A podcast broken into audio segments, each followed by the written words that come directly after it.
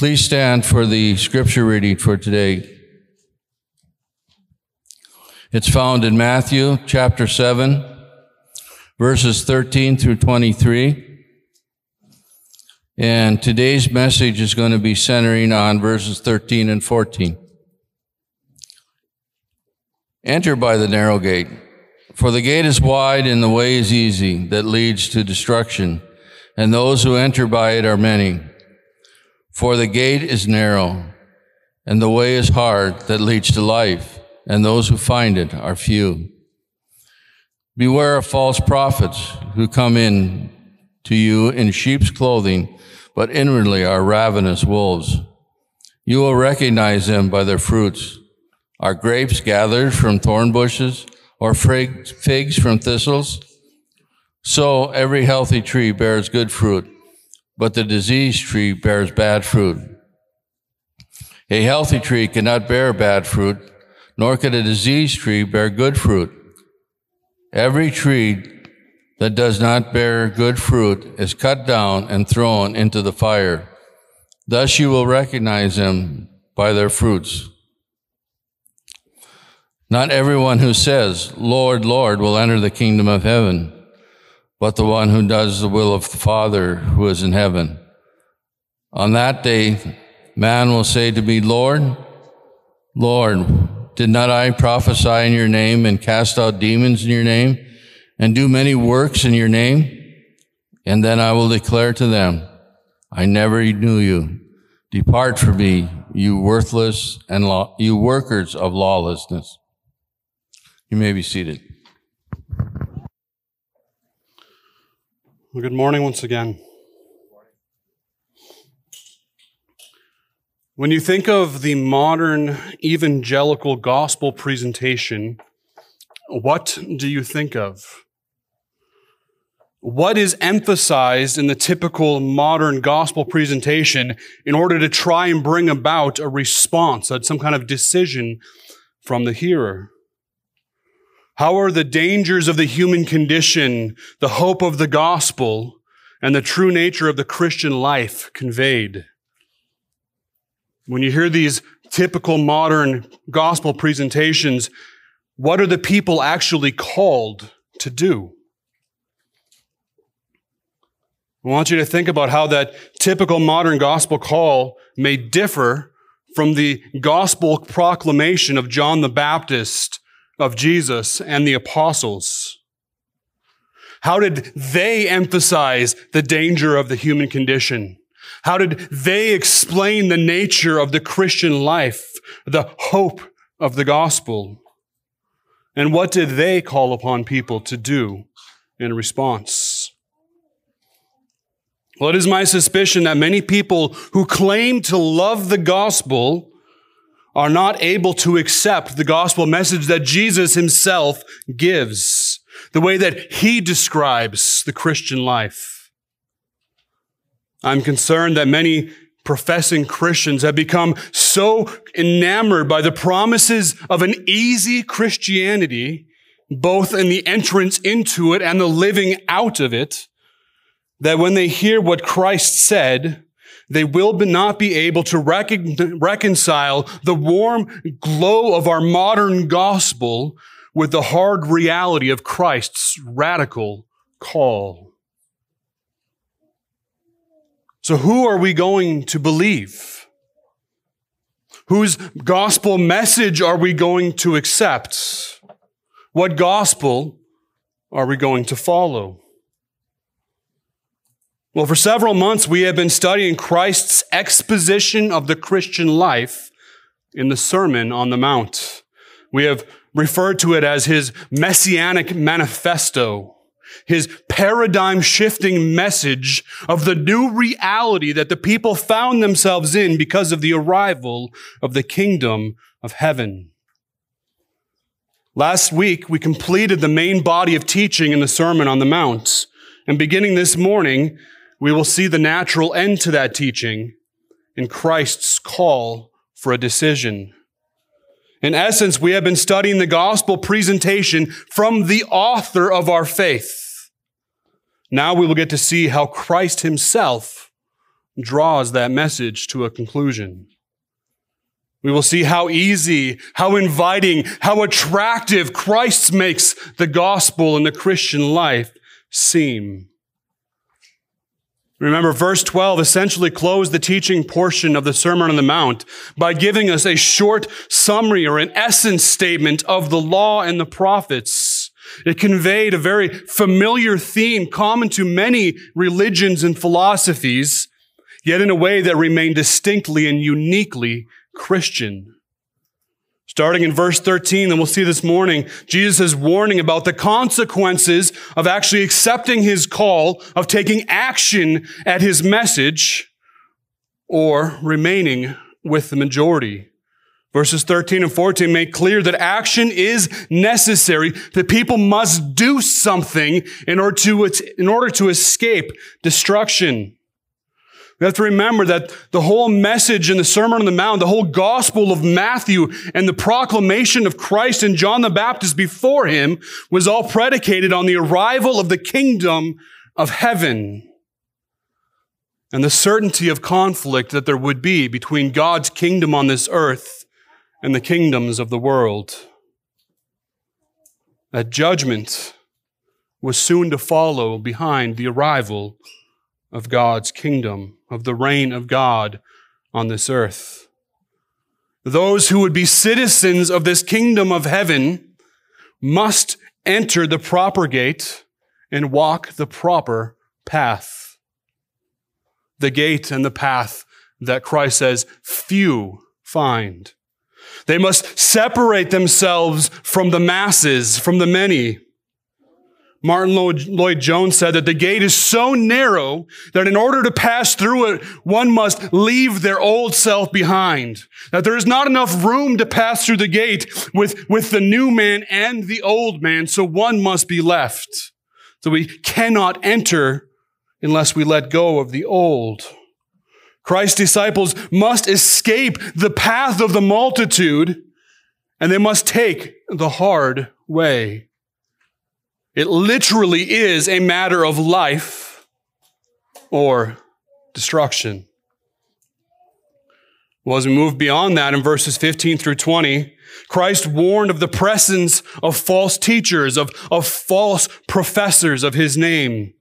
They will often appear as though they are on the same narrow path as the Christian, or else they will stand apart by themselves and, and call with soothing voices calling people to come, come to me, come over here. This is the way that you need. They will be known by their fruit. And Lord willing, we'll be looking at those verses next week to understand what Jesus meant when he said, you will know them by their fruit. Jesus had given the hearer everything they needed to know to be able to discern the citizen of the kingdom of heaven from the pretender. They must walk the hard path themselves and Christians could and should expect that any true disciple of Christ would be walking the same difficult path that they had been taught to walk. You see, there is no such thing as a disobedient Christian at least not consistently and not ultimately. There are those who obey Christ, and there are those who are pretenders and false converts. Following that, we will get to a passage that I have said many times before is one of the scariest passages in all of Scripture.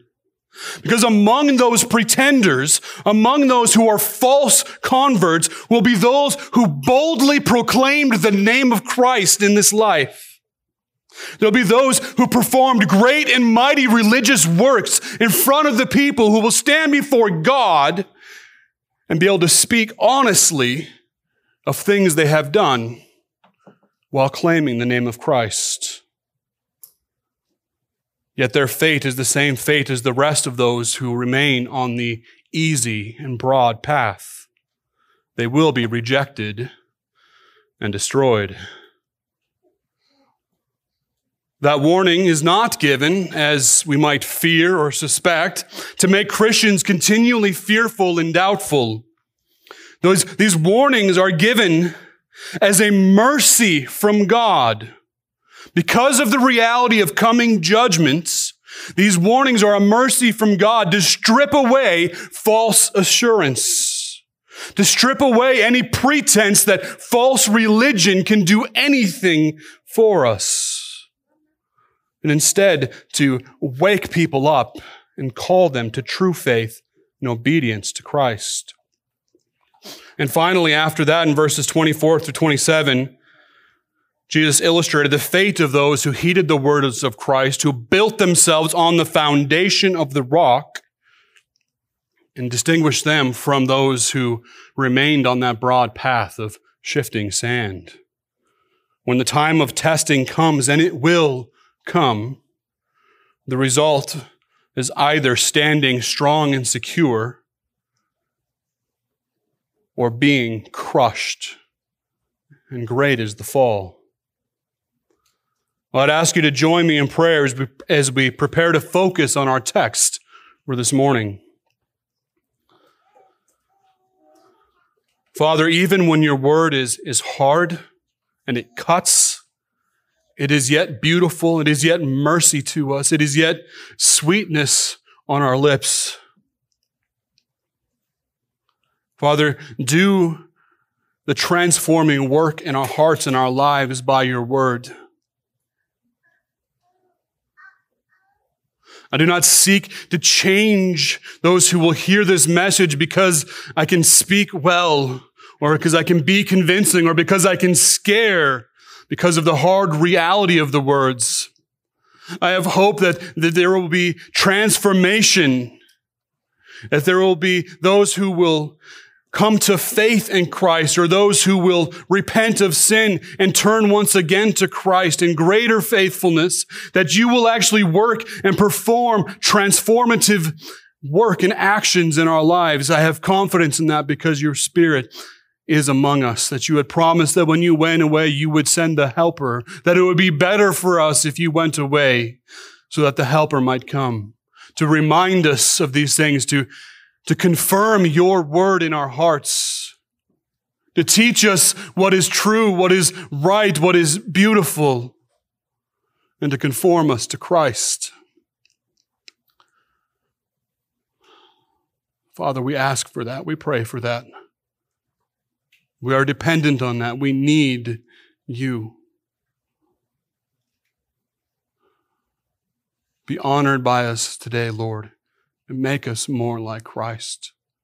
We want to be more pleasing to you. Praise in Jesus' holy name. Amen.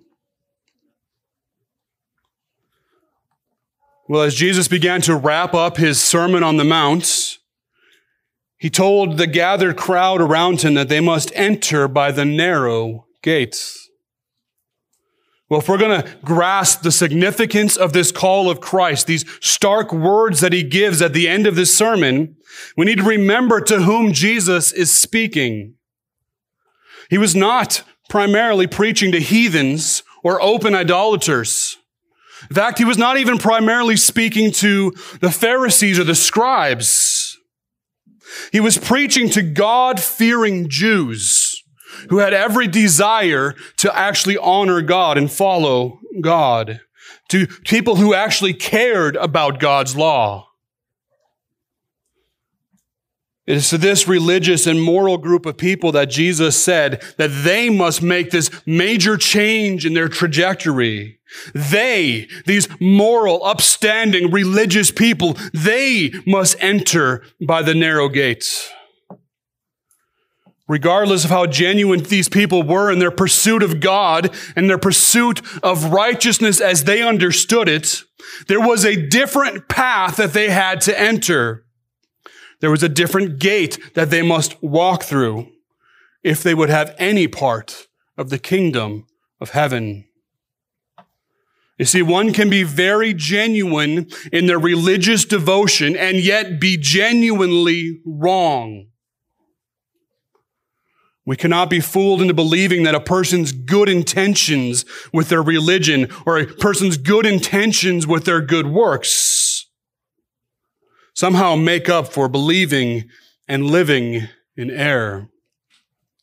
Unless a person enters by the narrow gate, no matter how good of a person they may appear to be, no matter how devoted, no matter how selfless and pious we can see that their actions are, unless they enter by that narrow gate, they are on the path to destruction. And it does not matter how likable they are. It doesn't matter how kind they have been to us or how much we really want them to be okay. There is only one entrance that leads to life. Well, I'm sure most of you already understand when I say this one gate what I am speaking of, but in case there is any doubt, Christ leaves no doubt of what this gate is. In John 10, 7 through 9. So Jesus again said to them, truly, truly, I say to you, I am the door of the sheep. All who came before me are thieves and robbers, but the sheep did not listen to them. I am the door. If anyone enters by me, he will be saved and will go in and out and find pasture. John 14, 6, Jesus said to them, I am the way and the truth and the life. No one comes to the Father except through me. However, a person has tried to find their way to God, every other way apart from Christ is the way of thieves and robbers. Jesus is the only way to God, and Jesus' way is the only way to God. Of course, that may sound harsh. That may sound arrogant. That may even be bigoted by our modern culture sensibilities, yet it remains true. The consequences of a person's response to the call of Christ determines their eternal fate. No less than it did for the first century Jew who was hearing these words as he taught. So, why did the religious people these people that I said were, were good, upstanding, moral Jews who actually cared about the law of God. Why did this crowd need to enter a new path through a narrow gate?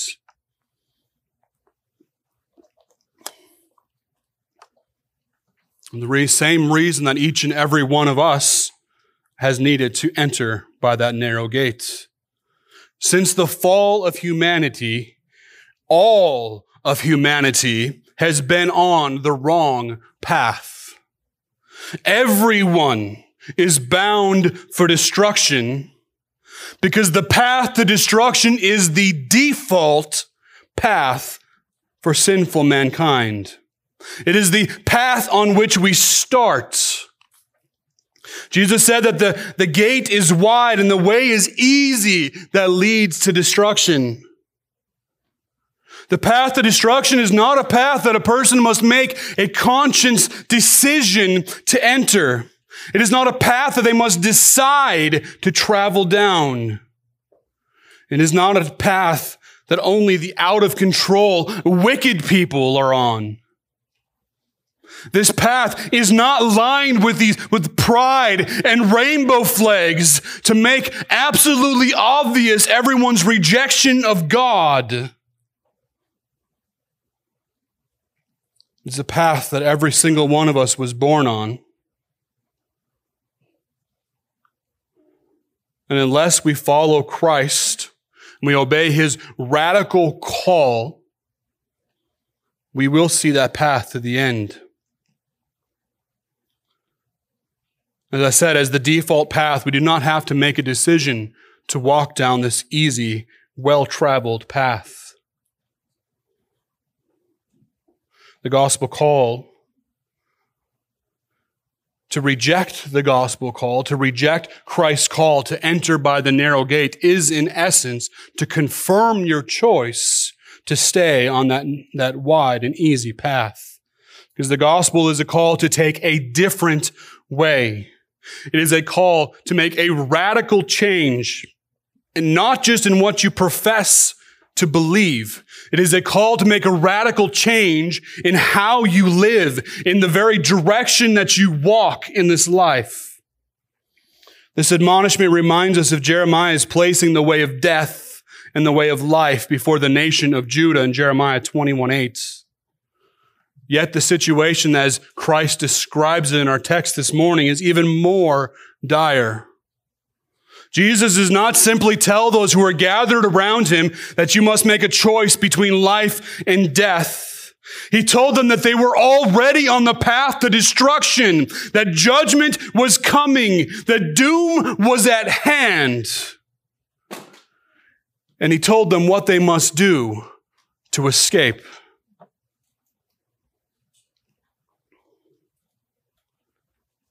Fearfully, the broad path to destruction can be described in much the same language that many soft and winsome so-called preachers try to ascribe to Christ's call to discipleship and obedience. It is easy. It is inviting. And it is incredibly attractive to carnal men. That shouldn't be too surprising. Since a big part of why people talk that way about the gospel is because they were trying to make it appealing to men who are carnal, want to make it appealing to those who hate Christ. On the one hand, we can sympathize with that approach because we want so badly for people we care about to be saved. We want it so badly that we want to be able to dress up the gospel in clothes that even a hardened, sinful, rebellious person can accept. We want to make it easier for them to accept. Part of us wants to be able to present a message to them that doesn't require them to weep over their sin, doesn't require them for them to be broken in humility before God. We don't want them to have to repent. We want them just to be able to happily accept the wonderful treasure that will make everything better in their life.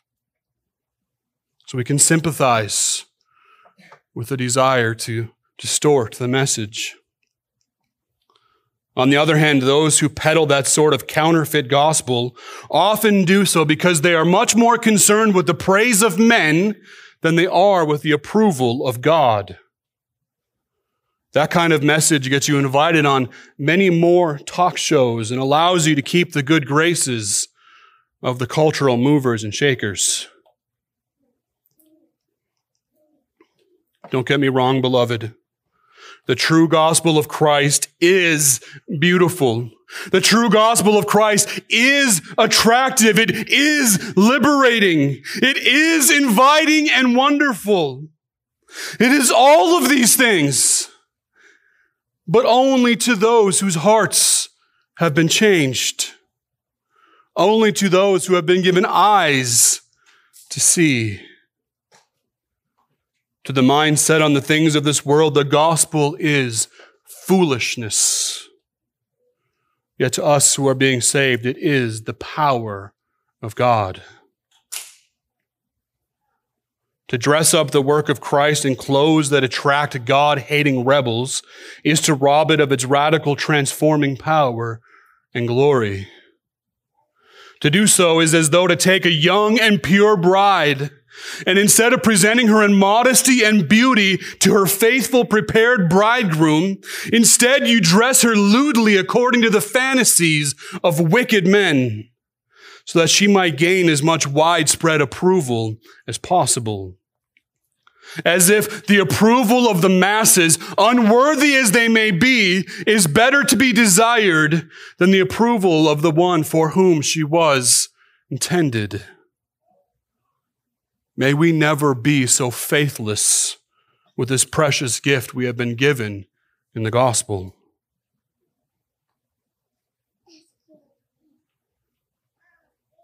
There is nothing special that a person must believe to be able to walk that wide and easy path. And there is nothing save obedience to Christ that a person can do to be excluded from it. Many claims of truths, many paths to God or paths to enlightenment walk alongside each other on this path. They may shout at one another. They may pronounce damnation on one another, yet they all race towards the same end. On this wide and easy path, you will find religious zealots. You will find pious legalists. You will find moralists. You will find overall good people. On this path, you will also find open and rebellious sinners, blasphemous revilers, murderers, rapists, and all sorts of scum imaginable. Many will look down on one another as they walk this path. But their destiny is the same. On this path, one can be as good or as bad as they want to be. You will find religious and atheist alike. And there will be many who call themselves Christians to be found on this broad and easy path. The reality is that all will perish unless they leave that path and enter through the narrow gate. Jesus said that the gate is wide and the way is easy that leads to destruction, and those who enter by it are many. Well, we're going in just a moment to be able to consider the flip side of that argument. But for now, we want to look at one unavoidable consequence of what Jesus is saying. The many here are, are, as we will see later on, opposed with the few that find the path. This many depicts the masses of people, the, the majority of people. Every path, so every single option, every single entrance, other than this narrow gate, leads to destruction. It's all on the same path. In the result, every other way, every way other than Christ leads to eternal death and judgment. Every other worldview, every other religion, every other faith, philosophy, or moral system, every one of them other than Christ leads to destruction. There is no benefit in any of them because they all lead to damnation. There's a very sobering reality in this message of Christ. He is the only way to life and everything else leads to death. Look at the world around us. Most of the world's population claims a worldview or a religion that actually denies the gospel that Christ proclaimed. Even if we limited our view to those who claim to be Christians, we will see that even there, there are many that make the claim of Christ be it because of their nationality or their culture or their birth. Yet it is proven otherwise by the fruit that is plainly evident in their lives. Most perish on the easy path. At the very least, this was true for the immediate audience of Christ. Most of the first century Jews, these Jews who had been waiting for the Messiah, who feared God, who wanted to obey the law, most of them remained on the broad path. They rejected the narrow gate and the narrow way. Yes, there were many who were saved, and there are many who are being saved because God has always kept for himself a remnant.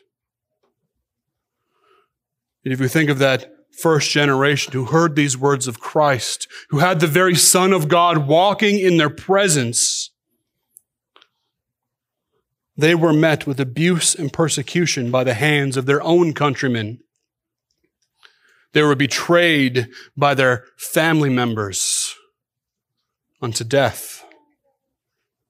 And that judgment that was promised by Christ fell hard on that generation before that generation faded away.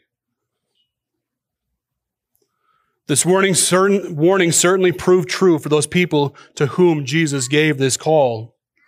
However, the promise of persecution for those who believe does not stop at that first century believer.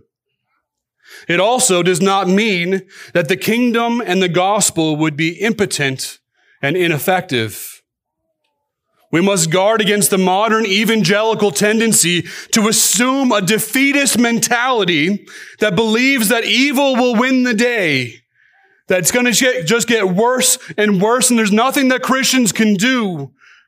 And that it's just going to get worse until Christ finally comes. Though many of you, many of us, I grew up hearing this kind of teaching that the world was just going to get increasingly evil and the church was just going to be increasingly beat down and ostracized and cast to the side until a time when Jesus would come and like in the time of Noah, when everybody had gone their own way. Yet that isn't the future that Jesus promised. Jesus did not proclaim a kingdom that would be so ineffective and powerless. You must remember his arrival constituted the beginning of the kingdom of God on this earth. We must ask ourselves, how did Jesus speak about the future of his kingdom, this kingdom that was at hand? And then consider whether or not we believe him and whether or not we have the right understanding of the unfolding of history.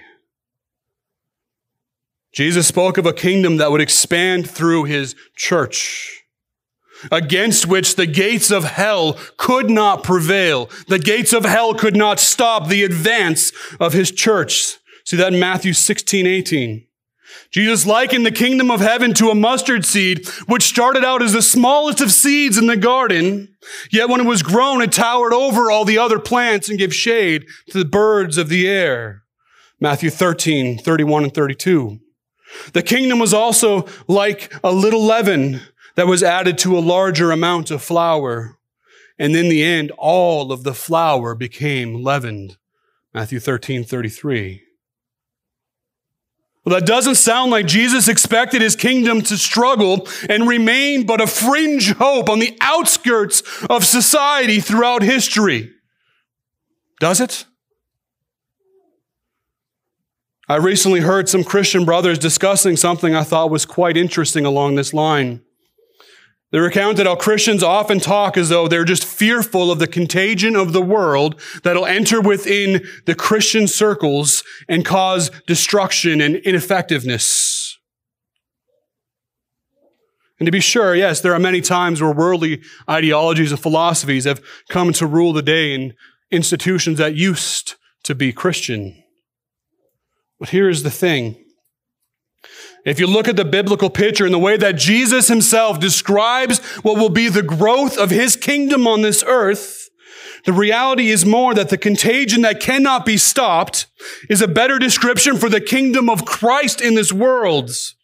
As it works its way throughout all the worldly systems, as it gains victory after victory, conforming this world ultimately according to the plan of Christ. As the leaven in the flour that will ultimately weaken and destroy the systems of this world and will tower over it as the mustard plant does the other plants in the garden. So we must hold these two truths in balance. The path that Jesus' disciples must walk is a hard path. We are called to walk the hard way. We are promised trials and persecutions on account of Christ.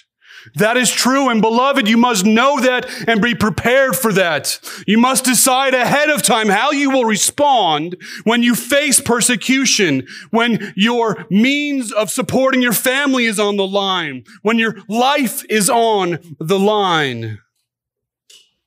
And yet, we have the promise of Christ that the kingdom of heaven is advancing. That Christ is placing all of his enemies underneath his feet. So Christ's reign is victorious and its kingdom, his kingdom's citizens suffer. And there is no contradiction between these terms. Well, I take the time to express both of these truths this morning, even though our text clearly really is focused on the hard way, the persecution and trials that the Christian will face.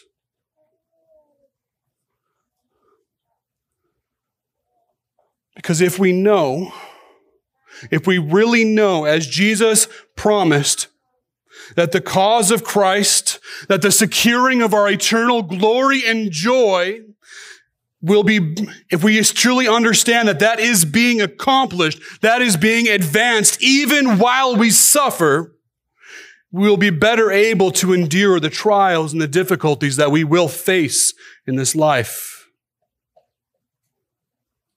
That we can trust that this path this hard, this narrow, this difficult path does in fact lead to life. That is not an empty promise because we know that Christ's kingdom cannot be overcome. That in his victory, we do have victory.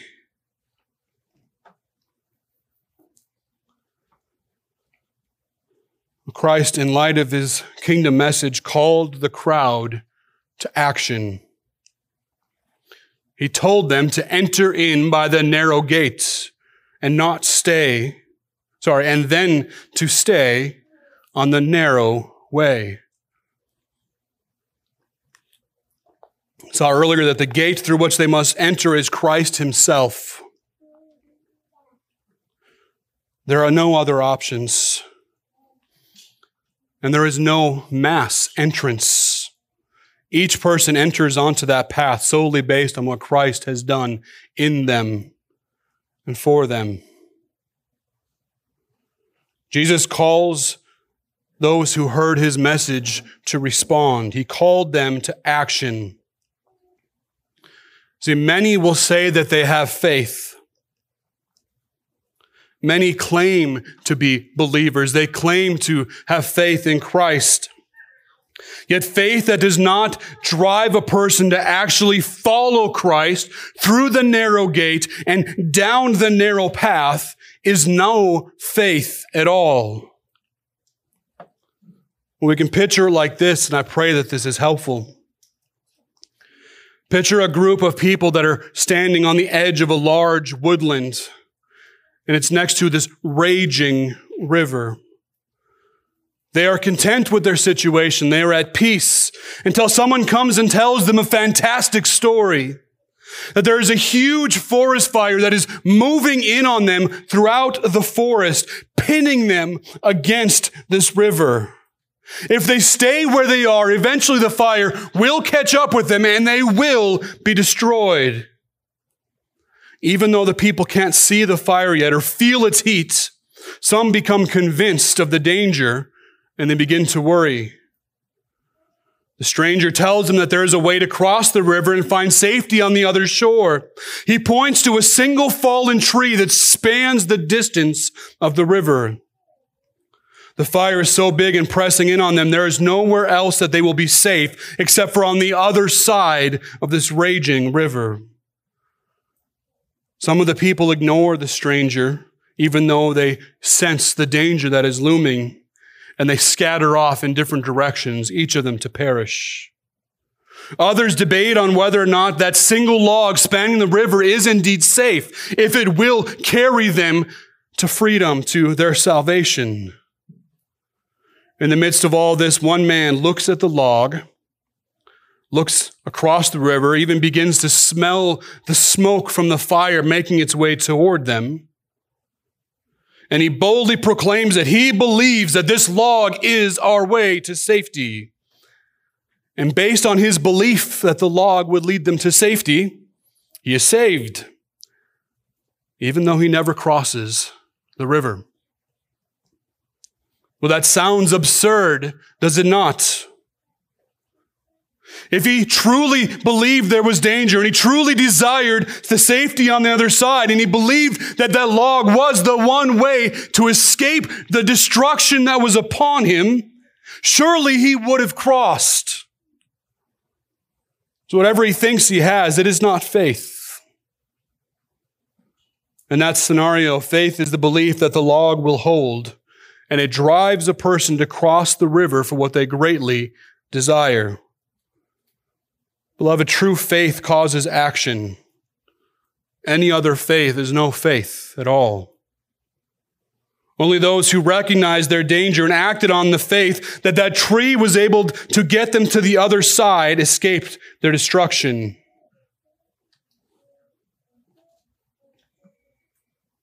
Of course, there are limitations to any kind of analogy or picture we can paint, but I think there is helpfulness in that. There is a very specific and narrow path that leads to life.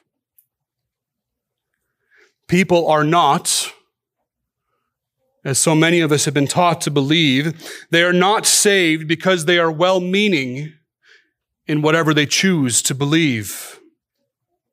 They are saved only because they enter through Christ. Yet the narrowness of Christianity does not end, does not end there, does not end just with having to enter through the narrow gates.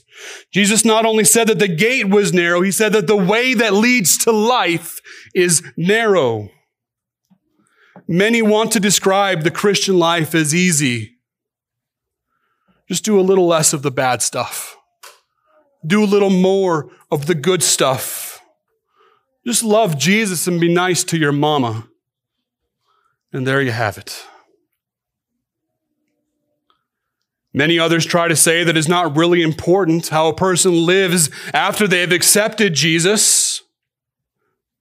Entering through the narrow gate, accepting that the one name by which we must be saved is enough just to say we believe. Beloved, you cannot enter by Christ and then continue to walk on the broad path as if sanctification and holiness were optional to the Christian life. You also cannot bypass Christ and seek by a severe lifestyle to mimic the life of obedience that Christians are called to, as if one could earn their salvation by acting a little more Christian. These words of Christ reject both of these attempts as false and worthless. The gate is not the only thing that is narrow. The path that leads to life is as well. The path that leads to life, what we call the Christian life, is every bit as exclusive and narrow as the gate through which we begin that journey. Just look at how Christ described the life that he called these, these disciples to, life that he called his audience to, as he called them to accept this message, accept the warnings of judgment, repent and be made right with God, and follow him in radical obedience. This is how he described it, just in the Gospel of Matthew. Matthew 5, 10 through 12. Blessed are those who are persecuted for righteousness sake, for theirs is the kingdom of heaven. Blessed are you when you, when others revile you and persecute you and utter all kinds of evil against you falsely on my account. Rejoice and be glad for your reward in heaven is great. For so they persecuted the prophets who were before you. Matthew 10, 37 and 38. Whoever loves father or mother more than me is not worthy of me. Whoever loves son or daughter more than me is not worthy than me. Whoever does not take up his cross and follow me is not worthy of me. Matthew 16, 24 through 26. Then Jesus told his disciples, if anyone would come after me, let him deny himself and take up his cross and follow me. For whoever would save his life will lose it, but whoever loses his life for my sake will find it. For what will it profit a man if he gains the whole world and forfeits his soul? Or what shall a man give in return for his soul? Matthew 19, 25 and 26. But when the disciples heard this, they were greatly astonished, saying, Who then can be saved? But Jesus looked at them and said, With man this is impossible, but with God, all things are possible. Just one more from the Gospel of John in chapter 15, 18 through 20. If the world hates you, know that has, it has hated me before it hated you. If you were of the world, the world would love you as its own. But because you are not of the world, but I chose you out of the world, therefore the world hates you. Remember the word that I said to you, a servant is not greater than his master. If they persecuted me, they will also persecute you. If they kept my word, they will also keep yours. Beloved, this is the narrow path. This is the path where persecution and suffering is the guarantee. It's not a byproduct, it's a promise. It will happen. It's, it's part of God's plan. The path that we are called to is not only just to follow or to express our belief or our willingness to be labeled as a Christian. It's a call to pick up our cross, the instrument of torture and death that the Romans made famous, to pick up our cross, to deny ourselves, all so that we can gain our lives by losing them.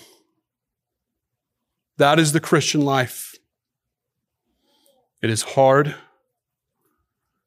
It is a narrow path, and it is the only way that leads to life. That is what Christ calls us to in this life if we would enter by faith into Him. The Christian life is anything but easy. And yes, it certainly matters. We cannot bring the broad way of the world with us, that easy way that easy flowing path of least resistance way that the world follows. We cannot bring it with us through the narrow gates. Because Christianity is not living the old way on a new path. It is living a new way on the new path. The path to life begins with a small and narrow gate and continues down a narrow path. So what Christ said next should not surprise us in the least. Those who find it are few. This is the flip side of the many that were on the path to destruction. Few travel the narrow path to life and eternity with Christ. And this isn't an isolated teaching. If the majority of even the religious, moral population in the days of Christ were going to persecute the true disciples of Christ, what could be said about everyone else, everywhere else? It is, after all, the intention of Christ that his disciples would stand out, that they would be noticed, that they would be obvious to an unbelieving world, that they would be as salt to slow down the decay and to give God's savor to the world, that they would be as the light on the hill that cannot be hidden. We can look to the way that Luke recorded this passage in his recounting of Jesus' teaching in Luke 13, 23 through 24. And someone said to him, Lord, will those who are saved be few? And he said to them, strive to enter through the narrow door. For many, I tell you, will seek to enter and will not be able. There does seem to be very few people these days willing to accept the reality of these words of Christ. It seems impossible to us that it should be this way. It seems unfair. How could God let this happen?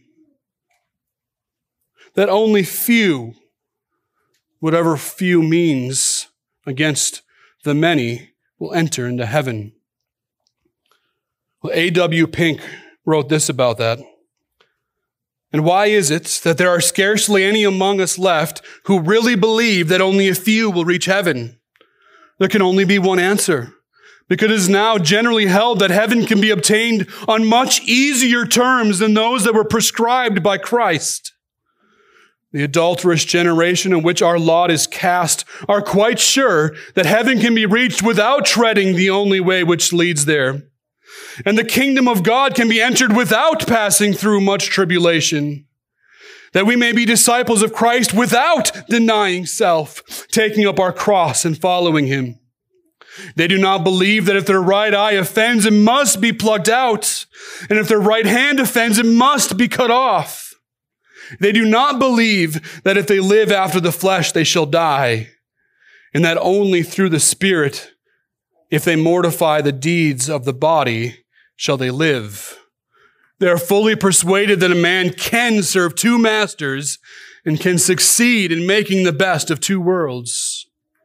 In short, they do not believe the gate is as strait, nor the way as narrow as Christ declares it to be.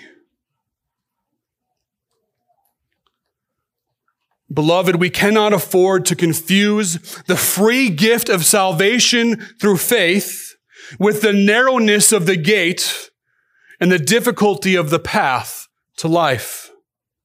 The Christian life is hard.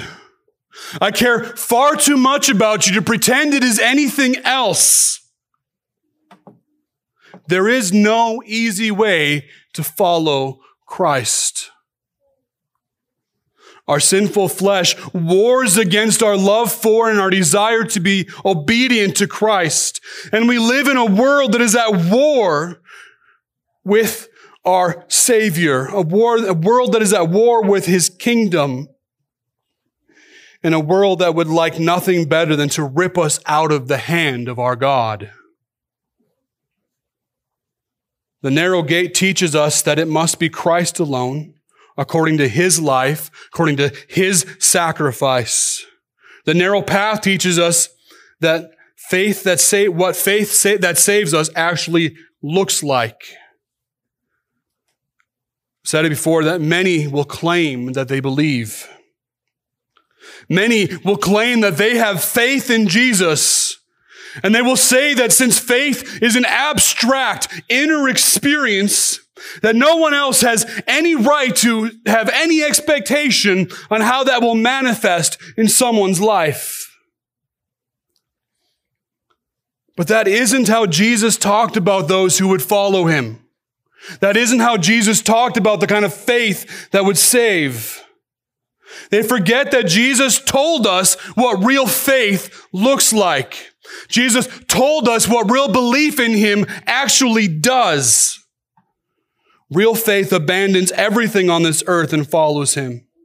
Real faith loves him. It loves his commandments. Real faith is real, tangible, and it is manifest in the radical life of obedience of all of Christ's true disciples. So yes, in one sense, salvation is easy. Our part in salvation is easy. God has done absolutely everything that is required for us to be saved. We are the recipients of His grace. But we must not think that because God has made our way of salvation easy for us, that the path that He has called us to walk down will be easy. Scripture clearly teaches us that the life of faith is not easy and it is not broad. We cannot rest. We must press on. We must beat our bodies. We must strive. We must struggle. We must run the race. Listen how the apostle Paul described his Christian life. In 1 Corinthians 9, 24 through 27, said, Do you not know that in a race all the runners run, but only one receives the prize? So run that you may obtain it. Every athlete exercises self-control in all things.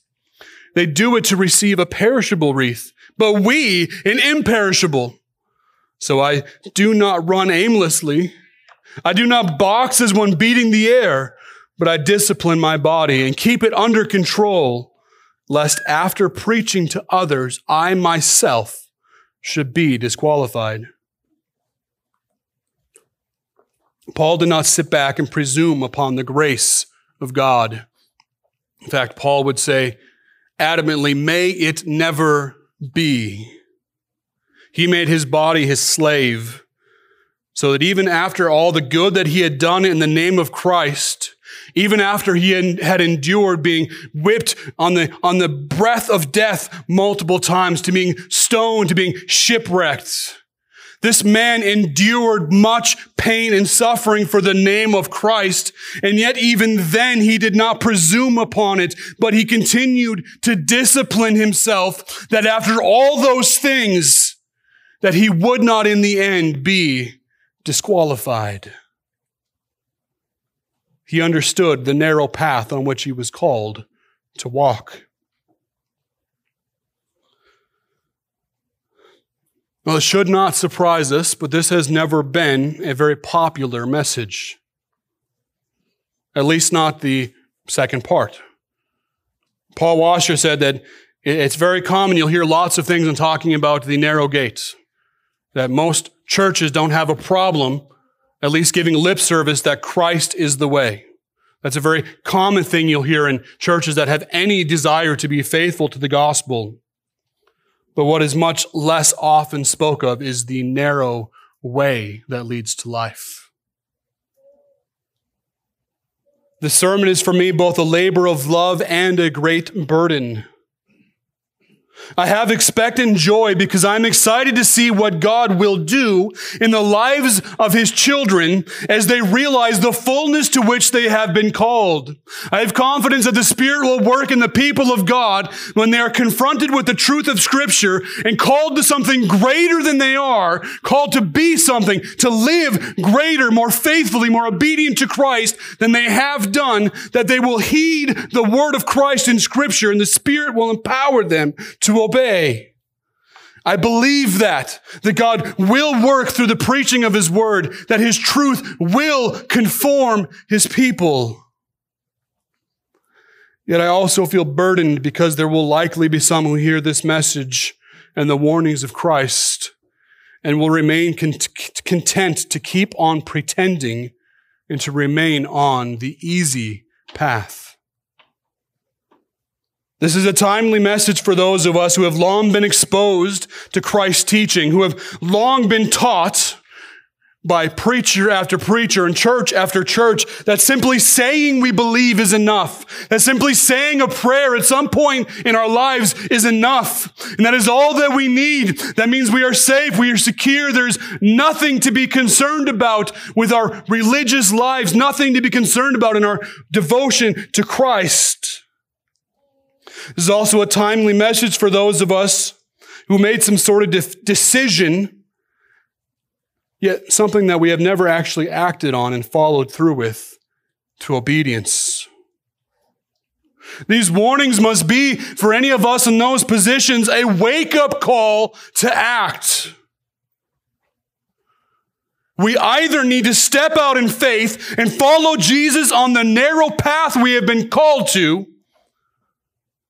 or we need to simply stop pretending.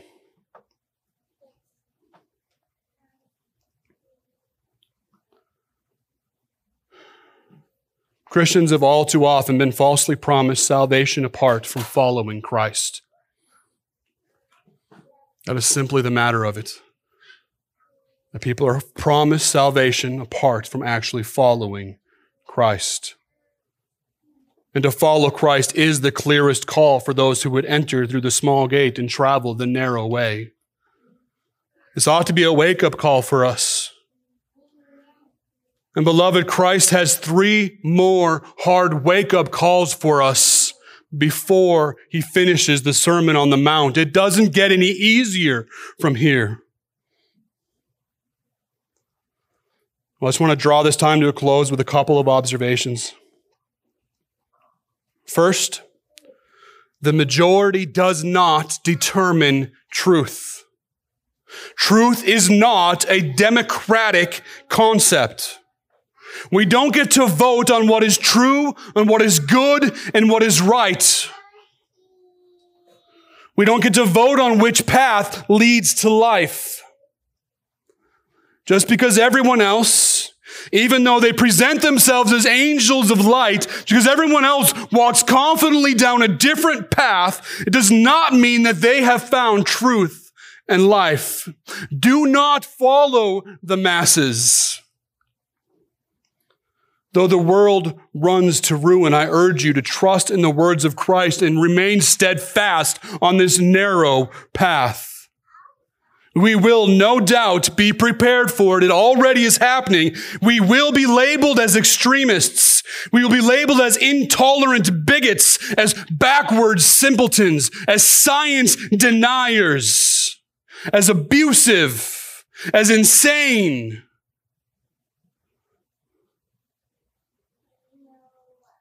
The truth does not change just because the world has gone mad or because the world hates us and says all manner of evil things about us. God's order still stands, no matter how many degrees the world's so-called scientists have behind their names. When they reject God's reality, it is they who are blind. It is they who are fools. The world cannot turn a lie into truth by the force of its might. Second and finally, while this kind of warning ought not make a true Christian doubt their place and hope in Christ, and that is true, this is not a warning to cause someone who is truly following Christ, who loves Him, who loves to obey Him, who daily prays to be conformed more to the likeness of Christ. It is not to cause them to be fearful and to doubt.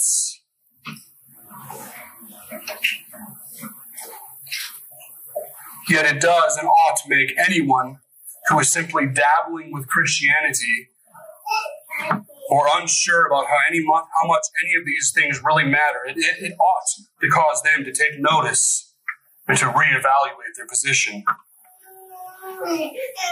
Beloved, if you are walking by faith the difficult path, and you are struggling and you are weary, do not be dismayed. The path has been promised to us that it will be difficult. You are walking as Christ has called you to walk and following where He has told you to go. That path does lead to life. Take hope in Christ. His kingdom, His purpose cannot be thwarted by this world. He can and He will protect you and keep you. Yet, if you realize today that you have not entered by the narrow gates, or you are not this day walking down the narrow path, then I urge you, repent and believe. The broad path leads to destruction. Yet as you hear this call, you still have time to enter the narrow path by Christ. You still have time to find that way that few find. You still have time to find life. All is not yet lost. Today can be the day of your salvation.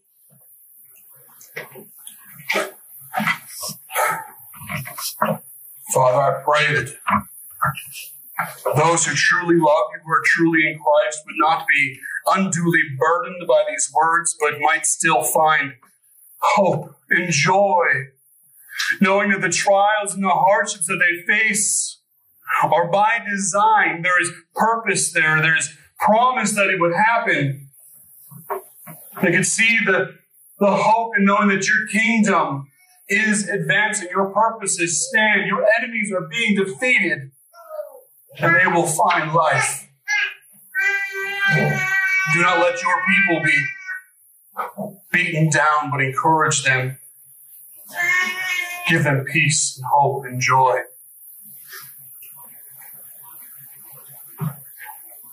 Father, for those who yet need to repent, pray that you make these words feel very heavy.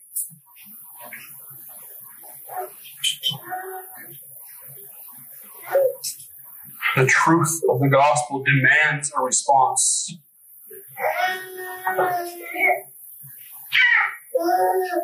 We cannot hear and be the same. We will either repent and believe and find life, or we will add greater damnation to ourselves for the rejection of the greater light that has been shown to us.